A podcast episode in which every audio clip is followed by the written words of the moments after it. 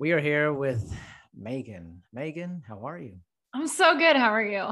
Well, I'm really good. And after you telling me before we press record that this is your first podcast you've been asked to be on, It is. It even is. better. Even I'm better. so honored to be a guest. So thank you for having me. yeah, no problem. Have you tried to be on other podcasts, or you're just kind of like, wow, I got an invitation? Honestly, I, I probably more focused on having people on my podcast. I've maybe reached out to a couple to say, hey, but I don't think any of them have really been a good fit. But, oh. you know, uh, there's a first for everything, right? There's a first for everything. Yeah, I've uh done over 400 episodes now, and like So, I I've had a lot of firsts with people yeah. for that. With so uh, that's always a lot of fun for me. Know? Yeah. Yeah. So. I, I don't talk to actually all the time people like that are in my industry. So it's always a pleasure to do that. My podcast is all over the place. Like Yeah. Well, that's that's what makes it interesting, right? yeah, it's like a, basically a jukebox. It's a playlist of different things and stuff. Yeah. But so you were in the world of wellness just like myself. So what got you into it? That's a really good question. So I always knew from a young age that I wanted to help people. And specifically, I'll tell you the very first thing that I even remember was that like my parents kind of like encouraged is that my grandfather was, you know, he, my great grandfather actually, he was getting older. So I would like help change his socks and help shave his Mhm. face. Oh, It's all right. And then so I always just like loved helping people. And then when I was in college, I wanted to be a nurse. So I was like, okay, well, exercise science sounds great. That's kind of in the same field. Maybe I'll go to PA school. And then I took my first biology class and did not do well. And I was like, okay, nursing school is not going to happen. I do not want to be in school this long and learn this stuff. So I kind of just fell into exercise. And so then I, I, you know, I'm strength trained being on the tennis team in college and I did a little bit of personal training in um in high school, just like, you know, I was the student. And then when I moved to California, I had my health and fitness specialist certification, walked into a gym and never left. yeah, that's great. Yeah. What what's been the like uh maybe some of the challenges that you've had to deal with being in the business? Well, I think that's, I mean, as a coach or as a um, business owner, because those Yeah, are both, two very different good things. perspectives to discuss, you know. Yeah, I mean, I think a big one is uh, kind of having to apply the discipline to myself and knowing Mm. that in order for me to be a good coach, I need to live by example. And that's it's been hard, but it's also been the fun part of it, right? So if I'm if I'm not willing to do something, why is any of my students why would they do it if I don't do it myself? So kind of taking the initiative and learning new things. I honestly don't even think things are hard. I think they're fun. I look at them as challenging. Yeah. Yeah. Yeah. Well, tell me like the the the challenge of kind of walking the talk, you know, talking the whole thing. Like what was the biggest issue for that? You said, "Oh, I had to like bring those both together." What was difficult about it? Having to apply the discipline because I mean, naturally, we want to do the easy things, right? Sure, like we want to have the pumpkin pie and the ice cream and go out and have cocktails and eat burgers, but kind of going, no, like if I want to be the healthiest version of myself, if I want to reach my weight loss goal, if I want to reach my muscle goals, I have to make sacrifices. So, kind of learning to say no and setting boundaries Yeah. was challenging, especially when, you know, being social and having alcohol and going to get beers. And that's kind of what the social norm is for people my age. That's like, Yeah. it's hard to be in that and say no to that. Right.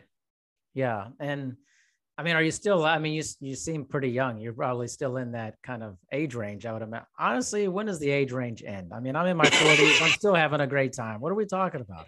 like, That's so true. That's so true. Well, doesn't um, die, okay? yeah. you know so i know i've i've hired a lot of trainers in my life and different things and there is a pressure sometimes to feel like you have to be this model of what it means to be well or be fit those things and so you're saying that you've struggled with that at times or that that has been something that is it's in your mind you know Well, I think it took me a while to align with it authentically. Because when I first started, I um you know I like went through all the motions with the training, right? Like you go through, you get your certification, you're a personal trainer, which I never got that, but um like mine's an exercise physiologist. So like I I automatically never got my personal training, but it's an exercise physiology certification. Uh-huh. Um but anyway, it it went through that because it was just what you do next after college. And then when I was in college, I had a guy who was on the track team teaching me how to strength train, and I hurt mm-hmm. myself. You know, yeah. I, like the first time I ever picked up a squat rack, I had two 25s on there. Obviously, yeah. I hurt myself. Yeah. So I was really scared of strength training, but then, um, so kind of working through a lot of back issues. Like I went through the whole shebang of getting um, spinal taps and physical therapy and traction. And so I was because of that injury with strength training. Yeah. So then I was like, okay, well, yoga is great, right? But I still had this basically strength training certification that I had. So I was doing yoga because it felt good. But then I was lucky enough to find a teacher who taught me how to train functionally in a way mm. that helped reduce injury and help strengthen me in ways that were for where I was at, not just you know training like the boys uh-huh. per se. So it took that whole journey of um becoming in alignment with being a health and fitness specialist was a you know you you you push through the fear of this hurt me in the past. Why would yeah. i do it again? And learning to do it the right way. Right. No it makes sense. You know it's always interesting how people learn how to do things and who teaches them something. And people often don't recognize that they are this focal point for whether it's negative or positive of how something starts to go. Yeah. the person maybe they're thinking, I'm just trying to help you, you know, but but then they don't recognize their level of expertise or lack of expertise. Just because you're in a sport doesn't mean you have the knowledge to actually right. teach someone, you know. Yeah. And that's, I think, sometimes with the specifically like personal training and fitness industry, it's can be a little bit scary because the barrier to entry is very low for it. Sort of, yeah, very low. So it's um, it's almost a not. A, I guess it's a challenge for other people to know because there's so much out there to know what really is going to help them and work for them. I guess that's why we do things like this, right? yeah, you want to want to get the information out. Like um, I mean, obviously, I've talked to a lot of my colleagues, and I'm on a lot of committees with my colleagues in different organizations. But I'm always curious about what individual uh, trainers or health and fitness specialists think about this time we're in mm. for that. And you mentioned about the industry. Let's talk about the industry. This is a collegial conversation. what are your overarching thoughts about where we're currently at in the fitness industry as a mm. profession? Um, that's a great question. I think on some ways it's scary because you have all of these people who, you know, maybe were just good at exercise and then so they become like let me film a bunch of videos of me doing the exercises. And then, you know, they get a bunch of people doing it but is is there what they're teaching is that just to look good? Is that to feel good? Is it based in science? Is it you know is there a program to it? Are you just getting exercises? So it's it's it's um it can be confusing for a consumer to know what they're getting and why they're getting it and who is giving it to them and what their qualifications are. You think that the consumer equates popularity with expertise? Yes definitely. yeah, I, I I would say that I feel like the consumer is not very knowledgeable about the ins and outs of what makes a effective health and fitness specialist. But it's like a lot of things. We subscribe intelligence to people based off of their popularity, right? Without knowing if they actually have intelligence for those things. Um, I have to tell you, I reached, I don't even know how this happened, but someone on social media had was looking for a sub for their program and I was like, cool, they've got like 50,000 followers. They need a mm. sub. This might be good for me. And after um kind of doing a little bit more research and seeing what they were doing, you know, it was like a good workout, but it was in no way in alignment with anything that I would teach. Yeah. And watching some of the videos, you know, it was just her doing the workout and like, you know, cheering people on, but there was sure. no strategy behind it. And there was also like, I, you know, I, I film videos where I'm doing exercises for people to follow, but I'm instructing along the way and mm-hmm. telling them why they're doing it. And then also giving them modifications and corrections. I'm not just like, hey, go do this workout and try yeah. to get as hard as you can. There's yeah, there's yeah. a purpose behind it, and it's to help them function and keep getting results. Right. So what were your thoughts after that? Like once you when you were we saw that, did it did it change your view or confirm different things? What were your thinking after you were exposed to that? It was it was kind of a, a that's a great question. I would say one, it made me a lot more stronger in myself and what I teach and mm. to stay in line with those principles and to not give up my values just for a little bit more exposure. Mm-hmm. If that makes sense. That makes um, perfect sense. Yeah. Yeah. Wait, and and also made me just value what I do more because I, I know that it's structured, if that makes sense. Yeah. You know, it's it's interesting. And I've been in the business for 21 years and I've had a really good business, steady the entire time, variety of things. And I always tell people like, you actually really don't need all this other stuff to have a, a good business. Yeah. Like everyone tells you, you have to do this, you have to do viral. But I know so many people who haven't done any of that. And yeah. they have like really good careers in our business. I think we're just not, those stories aren't being told as much. You know, what's reported is like so and so has all these followers and doing that. But there's always more than one way to get to a point of success right. life. it's not just like follow this you know? Well you know my first business that i had was brick and mortar and that thing was pulling in gross $500000 a year but we had yeah. 150 that or just 150 followers on social media. So like just social media really means nothing. It's not no. Actually i saw an article that i was reading was about book sales. Yeah. And it was how like the major book publishers even if somebody has like a megaton of followers, that they're barely selling any copies right. of the book. Yeah. You know, and so they're like getting upset about like, why should we be giving this huge upfront money to things that actually aren't, there's really no inter- return on investment. Yeah. What what is the consumer actually doing? Are they actually engaging with these folks or is it just following just to be kind of nosy about yeah. them?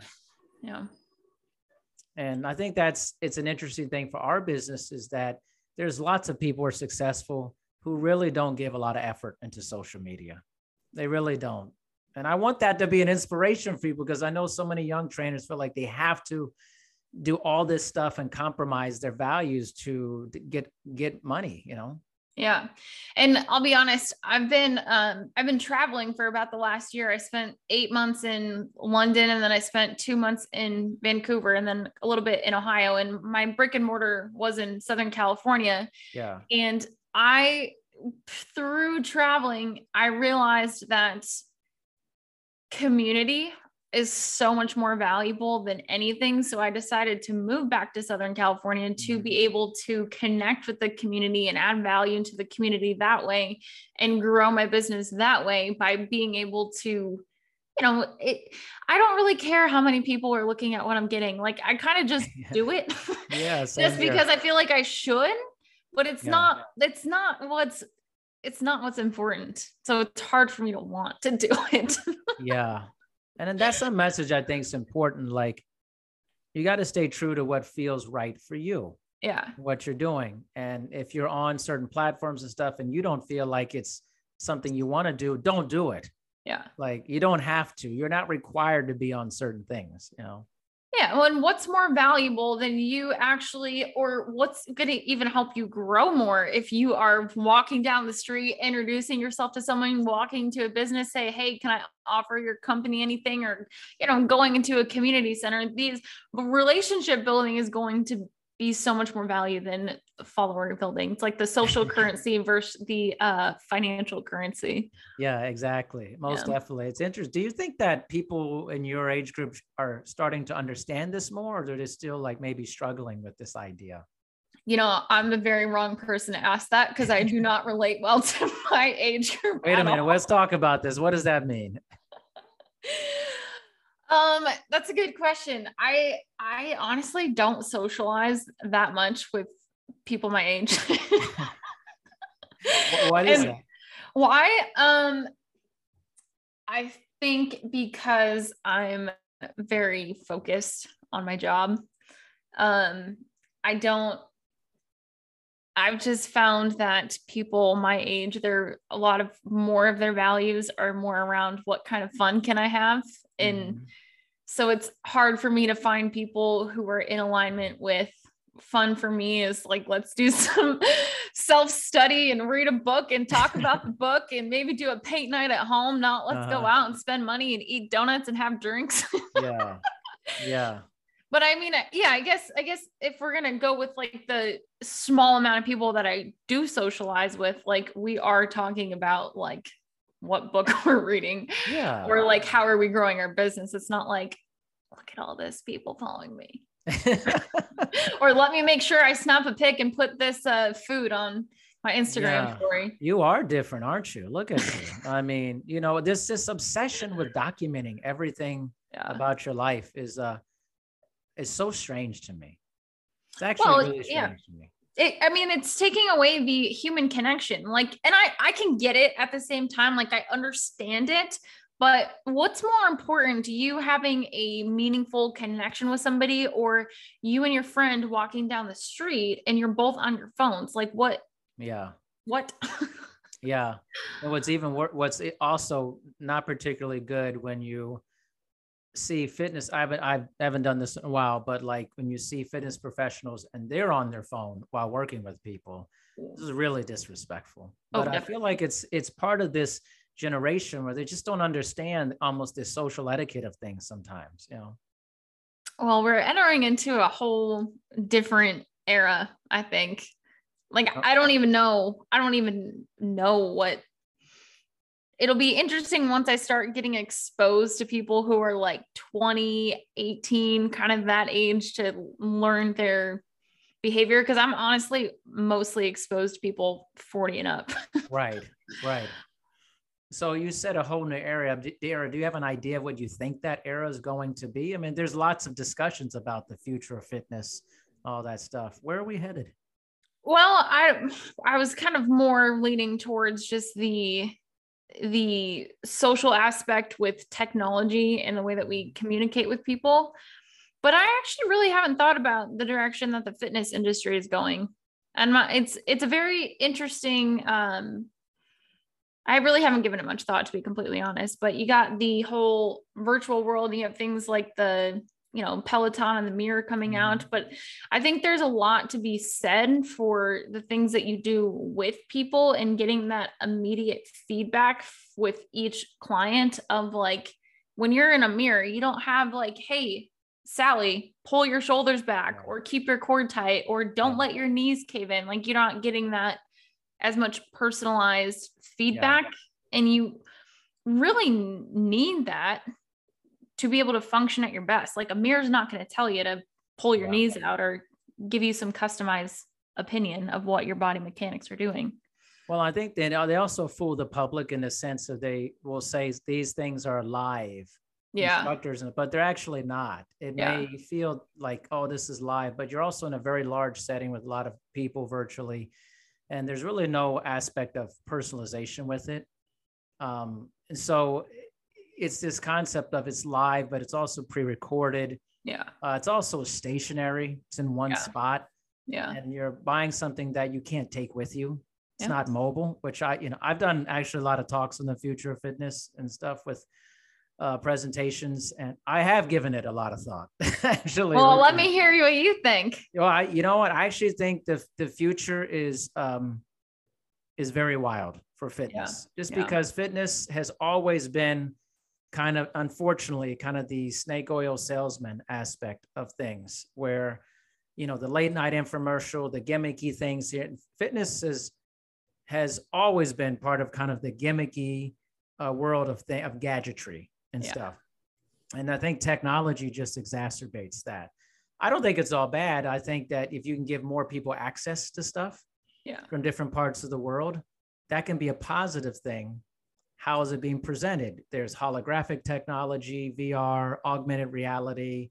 I mean, I actually think holographic technology could be really big in the future. Definitely. And yeah. there's a company called Portl that's actually, I think, in LA. And uh, they already have a holographic machine. It's just wow. very expensive, you know. So I think the we'll continue to progress towards this more digital world, but that the in-person element is always going to be very critical.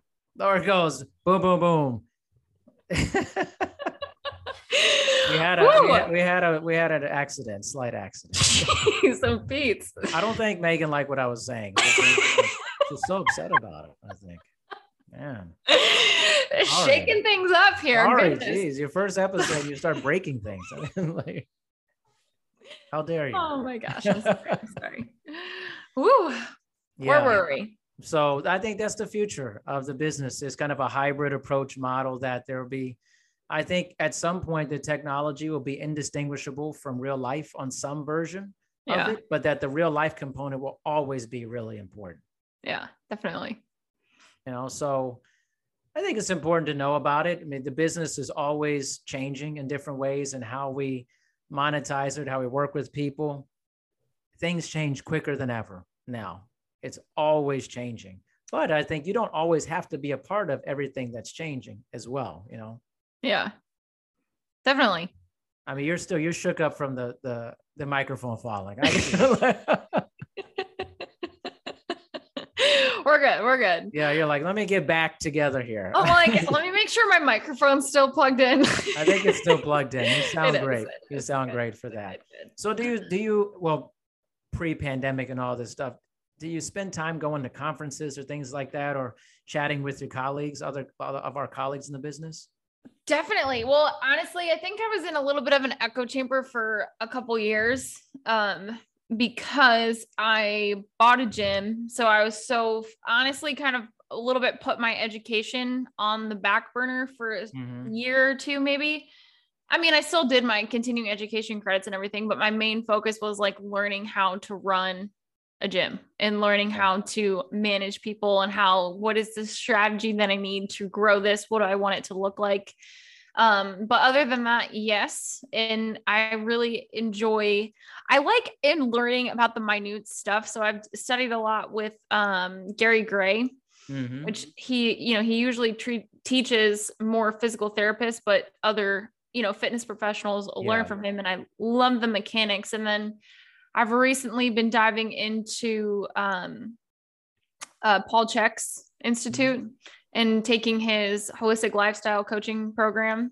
And only because I like, I love the mechanics and the minute, but throughout my experience, I've been learning that there's so much more to exercise than, or health than just exercise. And there's so much more to exercising and being healthy than just the fitness aspect. So really wanting to dive into this whole holistic aspect. So I'm excited once things start to become, I don't even want to say normal because they're never going to be. How but once, know? yeah. So uh, just once live things start happening, there's always so much energy and inspiration yeah. that you get from being around other professionals in the industry. So I'm very much looking forward to that to happen. Most definitely. I want to understand a little bit how being in the business has affected you as a person, how you've grown by being in the business? That's such a loaded question. Yeah, I love loaded questions. um I am such a better person for it and I've totally learned that there's this again, like I was saying, it's not just about the exercise, but there's this whole like mindset component to it. And really learning that if your mindset's not there, you can exercise all you want. But if you're not actively shifting your mindset into the lifestyle that you want to have and start saying no to the things that you need to say no to and start saying yes to the things that are going to help you be the best, you know, trainer, boss, leader. Like, uh, I don't even know. Look, I started training in February of 2015. And so just to see, like, think about that girl seven years ago. She knew nothing. What's the biggest difference? Uh, maturity. In what way? Um, I would say almost acknowledging of responsibilities because it was just like fun. Here I am helping people get healthy to like really taking ownership of what that job really means. And as a coach, having to ask hard questions when it's not comfortable for you to ask hard questions.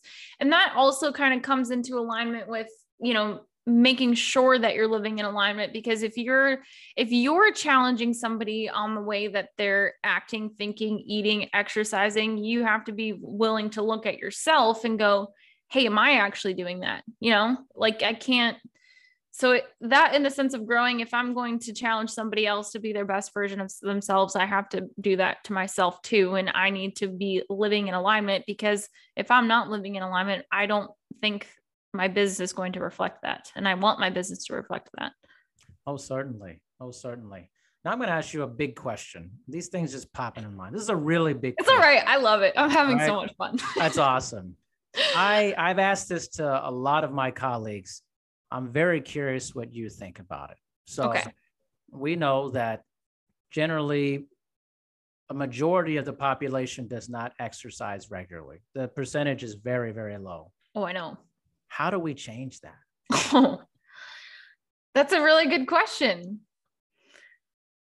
I think education is a big part of it. And I think showing people what will happen if they don't do it. And it's kind of like if you're, what's going to happen if you stay on the path that you're on? What's your life going to look like in mm-hmm. six months, three years, five years? What's your health going to look like? Well, what's your health going to look like if you start prioritizing it now? What are you going to be able to do in six months, one year, three years, 10 years? And are you going to be 80 years old catching up with your lifestyle choices? Or are you going to be 80 years old, you know, going out on your boat? I read the stat yesterday or the day before that five to 10% of all diseases are genetic and mm-hmm. 90 to 95% of them are all due to faulty lifestyle. So it's kind of really somebody having to be really honest with themselves and say, what kind of life do I want to live and what am I willing to do? And do you want to invest in your health on the front end or do you want to be sick in a hospital bed for 10 years in and out? How do we get that message out in mass that people will pay attention to it and actually create action for it? I think it's repetition. And I think it's having more conversations like these. I uh-huh. think it's, it's, just get repetition and doing things that are educating. I think I think education is a missing link in the fitness industry a little bit because it's like let's get fit and look good, but cool, but let's actually talk about the health benefits yeah. of it too. And not just the health benefits of like, you know, muscular, but actually yeah. looking into your hormones and your blood type, all that that kind of stuff and go go one level deeper than just being healthy because you can still have a six pack and not be healthy on the inside, kind of like that skinny fat, right? Like, sure, sure. Yeah. So, okay. So, see, I never know what I'm going to say, but this is oh, good. telling me pushes me on this. Okay. So, if you were tasked with creating a nationwide commercial about health and wellness, okay, you see the stuff that's out there now, right? It's different products and services. Mm-hmm. You see Peloton, Mirror, but it was like a PSA. And it was about how do we get our nation to be healthier? What would that commercial look like? I can do this. You can do it. if I were to give a public service announcement question Oh, I'm feeling the pressure. Don't be pressured. No, it's, a, it's okay. I know, but I like really want to say it right. And I'm like putting myself in like I'm giving a PSA right now. I'm trying to channel the answers here. Channel it, channel it.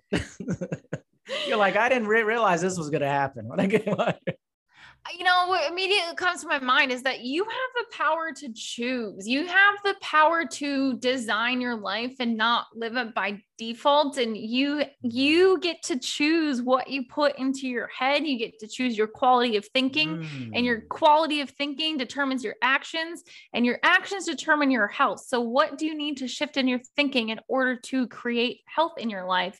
And why is that health important to you? And what will you be able to do?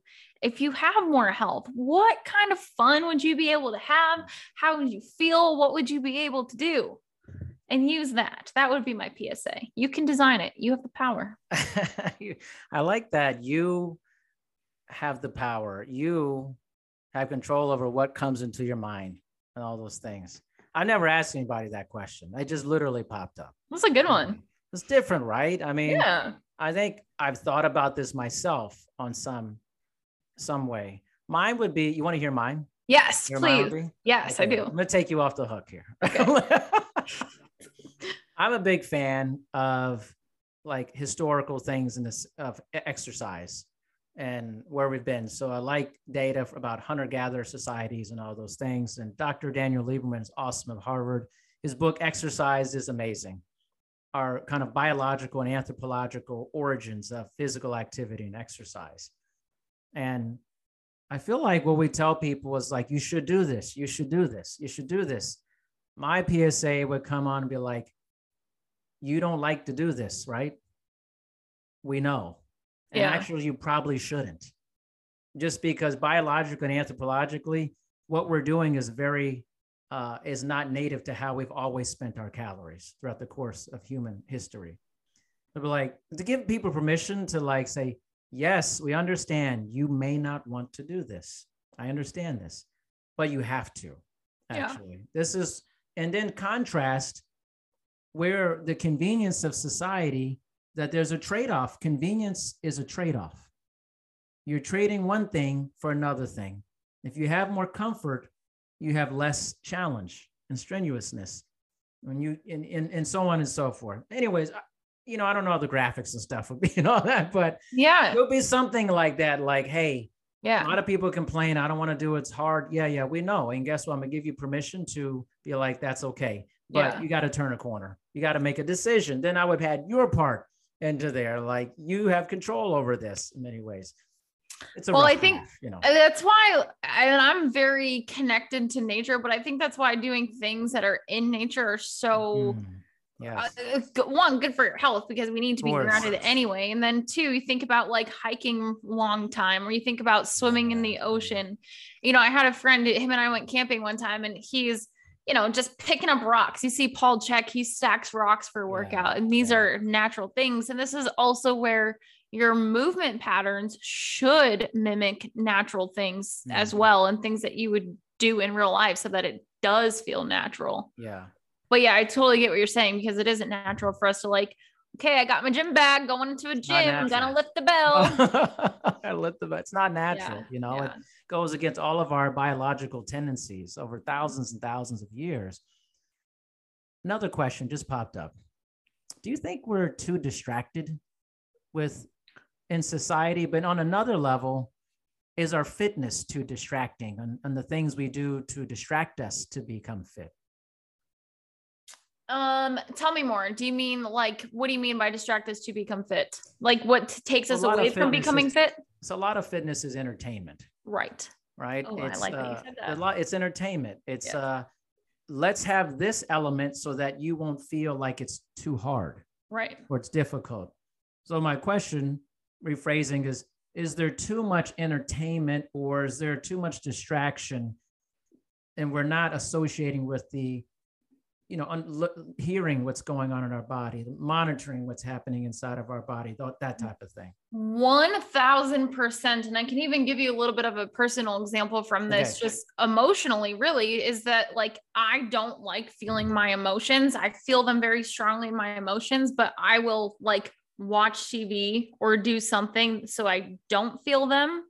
And I think when we do the same thing like you know our body's motion is lotion so if we have an ache or pain that might be because we're not moving our bodies enough but our body just goes okay well if there's a pain let me just sit here and let me watch tv and not move anything because there's hurting. So definitely we distract ourselves from not wanting to do it because it's hard. It's not, Yeah. it's not, it's not fun. It's not fun until you make it fun. It's a challenge. Nobody wants to have their muscles aching and burning and get all sweaty, but you learn to love it because then you learn how good it makes you feel every other time. Yeah. 100%. um, you know, it's it's true. It's like admitting these things. You know, It's- interesting. I've I've talked to different people about kind of this whole distraction thing. A buddy of mine, Dwayne Wimmer, he's very much like not into the entertainment aspects of Yeah. fitness, and how we try to like cover the truth of fitness with entertainment. Right. So it's tell everybody that no, no, no, this is fine. Like it's always fun. Like you got to have a great time all the time in order to, to participate in it, type of thing. right. Versus telling the reality of many things in life, which is, hey, to get better at something, there's going to be a lot of difficult times. And. Well, and it's not even fun in the moment. Like you, I get what you're saying, where you're trying to make you it what I fun, but it's mean? yeah. it's I, I hear what you're saying with the, we try to make exercise fun of like oh we're doing weird things but is that thing actually helping us but it's the fun is when you can do something with more energy or more flexibility yes. or more endurance than you've ever done. And, you know, you get that runner's high after exercising. That's what makes it feel good. It's the after effect. It's like, I love this. Wouldn't you want to sacrifice one hour a day of being uncomfortable for an extra 23 hours of feeling comfortable and confident? right. Yeah. That's a that. pretty darn good trade off, if you ask me. Actually, you know, it's funny. You just mentioned the runner's high. There's some really interesting research uh, that is maybe changing what that actually is Interesting. for that. And that the runner's high is generally thought of to be kind of endogenous in, uh, endorphin based release. Yeah. But some current research is starting to indicate that it might be from the endocannabinoid system in the body Interesting. which would be uh very different for a lot of people. It would maybe it would change a lot of things. Yeah. just like the research on metabolism has changed dra- dramatically over the last year. And so but you know it's the messaging like we're talking about having fun. I don't think people necessarily thinking about the fun the way you just said it. I agree with that. I think that's great. A lot of times the presentation is you need to have fun like in order to not feel that this is Right. difficult type Right. thing Right. so I'm just curious about your thoughts on that too, especially. And or in order we have to have fun to not feel that it's difficult. I, Yeah. it- one, I think the the lead up always to exercising or doing something difficult is way more challenging in our minds than it is Mm. physically. Mm, I love that. Yeah. I, you know what? I love that. That is so true. It's like this impression you create in your mind of how the hardship you're going to have with this, the journey, the story that we're the telling story ourselves. you tell yourself about fitness and wellness versus just doing the damn thing Yeah. and starting it, you know? yeah. Yeah. And how many times you work with somebody like they didn't really want to do it, but then once they're doing it, they're in the mission, they're in the zone with it. They're just okay, we're moving, we're getting this thing going. But it's that it's that that story ahead of time that is actually what hurts people so much in that process. Yeah. Yeah. Um thinking about something. I see it. I was. I was having something play out in my It was mind. playing in your mind. I saw it. I saw it in your mind. I actually saw the story start. It went across your forehead like this. It was like, ah.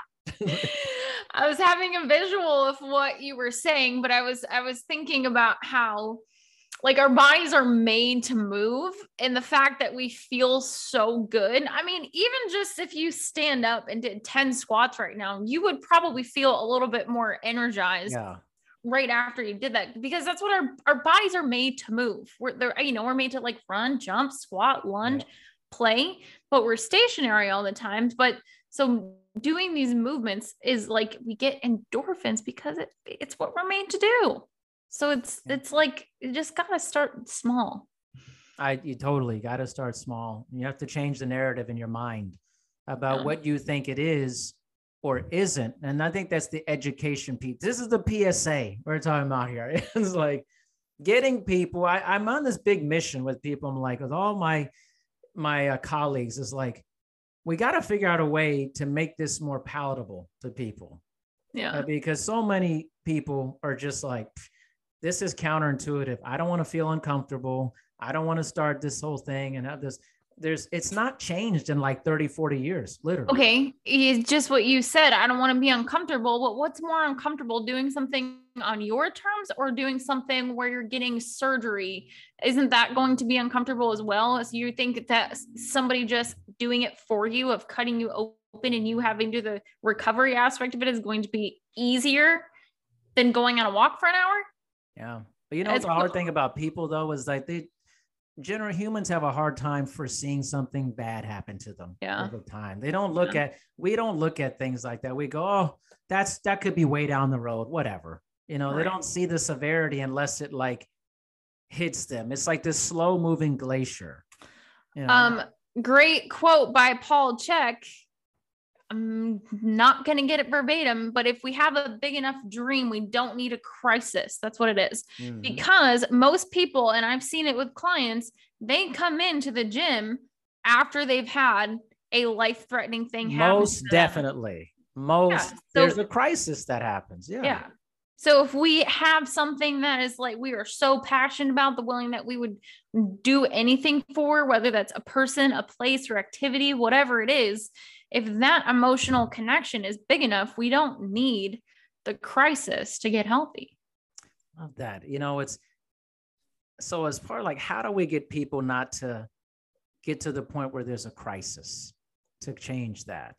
Like, because it's this weird thing of like, you know, people are so reactive, not necessarily so proactive about their health. And how do we prevent the crisis?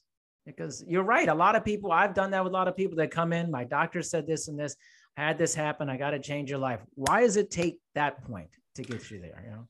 Yeah. Well, it it's scary and it's vulnerable to admit that you need help, to admit that something's wrong with you. It's scary to actually look at yourself truly and see that there's something that's not quite right.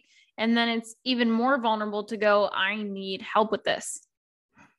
Most so I, I think it's kind of a matter of, you know, as a coach, empathizing enough, helping them set it up on the front end that, you know, where they're at is valid, how they feel is valid, and to help guide them in a slow, sustainable, manageable way so that they can confidently take it on. So, all right, just maybe think of something else. This is what I, I this is all. This is no, this is great. I, I love it. I have no clue. That's I don't like planning for this. I just like to let stuff happen. Yeah.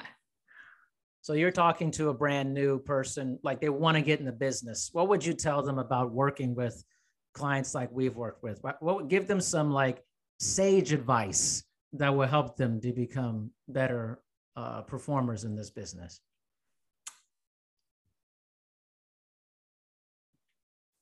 first thing that comes to my mind is do it yourself. Don't be teaching your client something that you wouldn't do. Yes. And know who you're working with because somebody who's had a knee replacement or a hip replacement or lower back pain is not going to be able to do the same thing that a healthy 25 year old male is going to do. And I think a lot of trainers train their clients like they would train themselves. Right.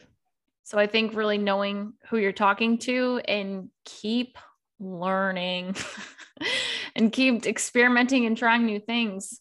Because that's, I mean, that's that's how you can get better. Great and ask advice. for help. Ask for help. Great yeah. advice. How how important in your mind is the personal nature of the session to you? How important is it? Yeah. It's pretty darn important uh, on a couple different levels. One just the human the just the connection that you're making with people. I would say that most of my clients are like also really good friends. Yep.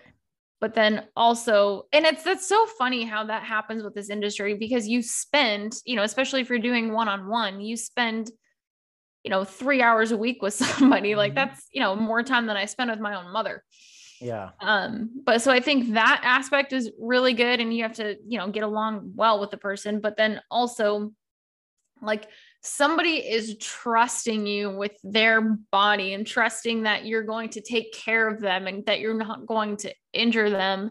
And so for you to show up as best as you can, one each and every time, because every new session is the first one for that person, whether you've done 10 or today or not. Um, but I think it's such a honor to be able for somebody to trust you with your body. So I think as a trainer, it is your in your best interest to pay really close attention and be very specific about how you're coaching people. Do you think there's enough education in the personal aspect of it for trainers? No. And I've, you know, I used to hire brand new trainers mm-hmm. and we, I liked doing that because then I could train them the way that I wanted to mm-hmm. train them in the way that I wanted them to teach because they have no idea the you know maybe they know how to do an exercise but do they actually know how to instruct the exercise like i can know how to do it but do you know how to cue somebody to feel it in your glutes or push through your heels a little bit more or engage your core and what does that feel like? Do you know how to ask the questions to you know connect with them and and get to know them on a personal level? And do you know how to educate them on what they're doing so that they know why they're doing it so that you build the trust and rapport with them? I think i don't think those are taught. I think we're more taught like the here's how to maybe write a program. Yeah. Here's what it is but there's not a lot of coaching on the coaching aspect right right and there's a movement to try to get more of that in, but I don't see it as a, a large thing still. I feel like there's still a lot of emphasis on the technical aspect of training, which is important, right. obviously. Right. But I've been in the business a long time, and most of my clients have been with me well over a decade. Yeah. And it's mostly how we make how I make my how I make them feel about themselves, how yeah. I connect with them through the difficulties in their life, the personal tragedies and triumphs and all those things. And I think as a trainer, you have to have really good social emotional growth over the time yourself. Yeah. And often I don't know if you know if you're going to be that type of person going into the business, you know, which is why the this stat is crazy. I think I was I was reading this with a lot of my colleagues was that I think the average personal training career is like under 2 years. It's crazy. It's so bad. It's so yeah. bad, you know. Um, two things I wanted to add to that. One, when trainers are first, again, we talked about this earlier, where the barrier to entry is so low. So a lot of people go, Oh, I'll be a personal trainer. Yeah. And then two, they don't have any money to keep investing in their continuing education. Right. So, like, you know, we could make a program of how to teach a trainer, but are they going to know that this is something worthwhile to invest in? Yeah. And then two, I would say most of the trainers that I've had brought on, like their lifespan is 100% correct. Yeah. It's been about two years. It's short. I mean, it's it's staggering. Yeah. Um, you know, you see the whole thing where people go from being trainers to like insurance agents or real estate agents and stuff like that. They just go into. I've had so many colleagues who've just switched careers. Yeah. For that, and but we got to make it a better career for people you know and i think that low barrier to entry it just hurts us i think yeah. it hurts us tremendously well and you don't get good at it until you've been doing it for yeah. three four years yeah. yeah. you need the repetitions you know like every session is a rep yeah and is doing it over and over again creating mastery of something Oh, you know, you know, the scariest thing is when you you you're training somebody new for the very first time. It's like, all right, all these skills I've been learning, let's go. Let's make sure I shine them off. yeah, oh, and you know, being good at something again takes a it takes a yeah. while. Yeah, and I think sometimes in our society we want to skip ahead on everything. Microwave. You know? Why yeah. do we want to? We always want to be the best in two days or you want to be in the best condition in 30 days like when does that ever when is that ever true you know?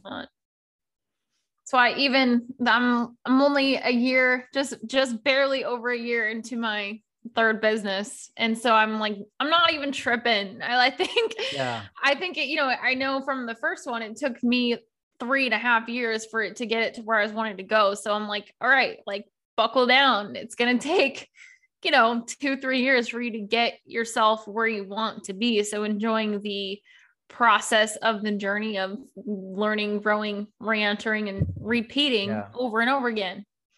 Most definitely. I just I love when uh, fitness professionals talk to each other in these formats because we need to have a good community yeah. of colleagues together where we discuss the issues of our business, be honest about the shortfalls of it, the pitfalls of it, and the great things yeah about yeah. it. Do you see yourself over time continuing to train people regularly as you become more and more seasoned and and stay in the career?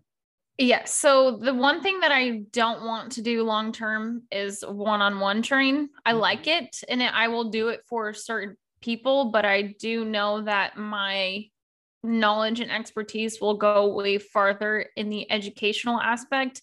And whether that be educating the average person, or I also see myself later down the line training other trainers.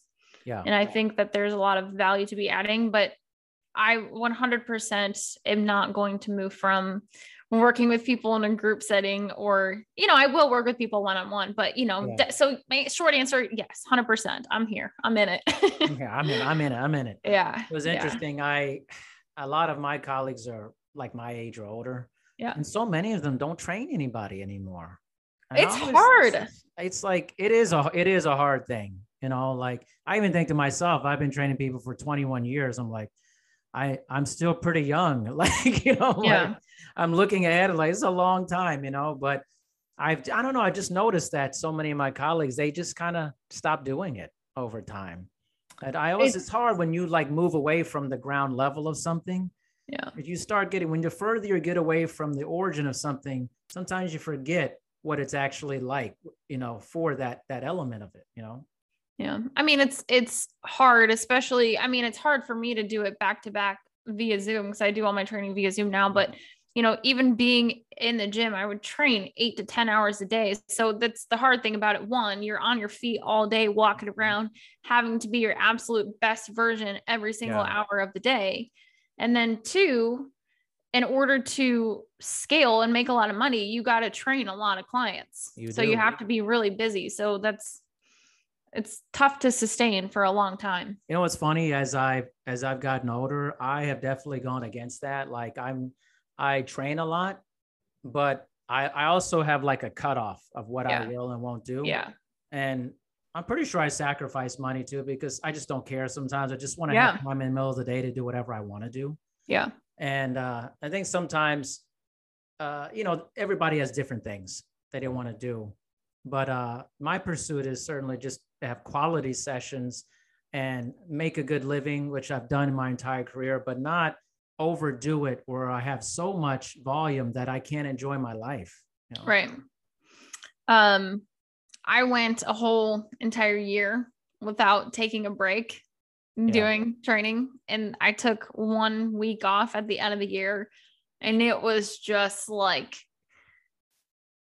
almost a meltdown because it was so much stress just like yeah. all of a sudden processing at once so ever since that moment i've learned to you know tr- sacrifice some dollars for my quality of yeah. life because i've learned that if i don't have my health i can't be if i'm not creating balance for myself yeah. how can i teach somebody else to do that yeah. if i'm not setting boundaries for myself i can't teach you how to do it either it's so true i, I a colleague i was talking to and I was like, yeah, I, I don't work past this time. And I own my own businesses too. And I'm like, control my schedule. Said, I don't work past this time, uh, blah. And they're like, how do you do that? I'm like, I just do it. Like I like set a time.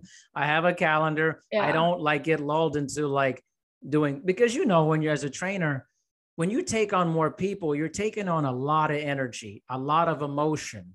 Definitely. I get like this almost psychic turbulence you're going into each time definitely. And you got to say, okay, is the monetary value worth all of this energy that I'm going to be projecting and receiving as well? Right. Right.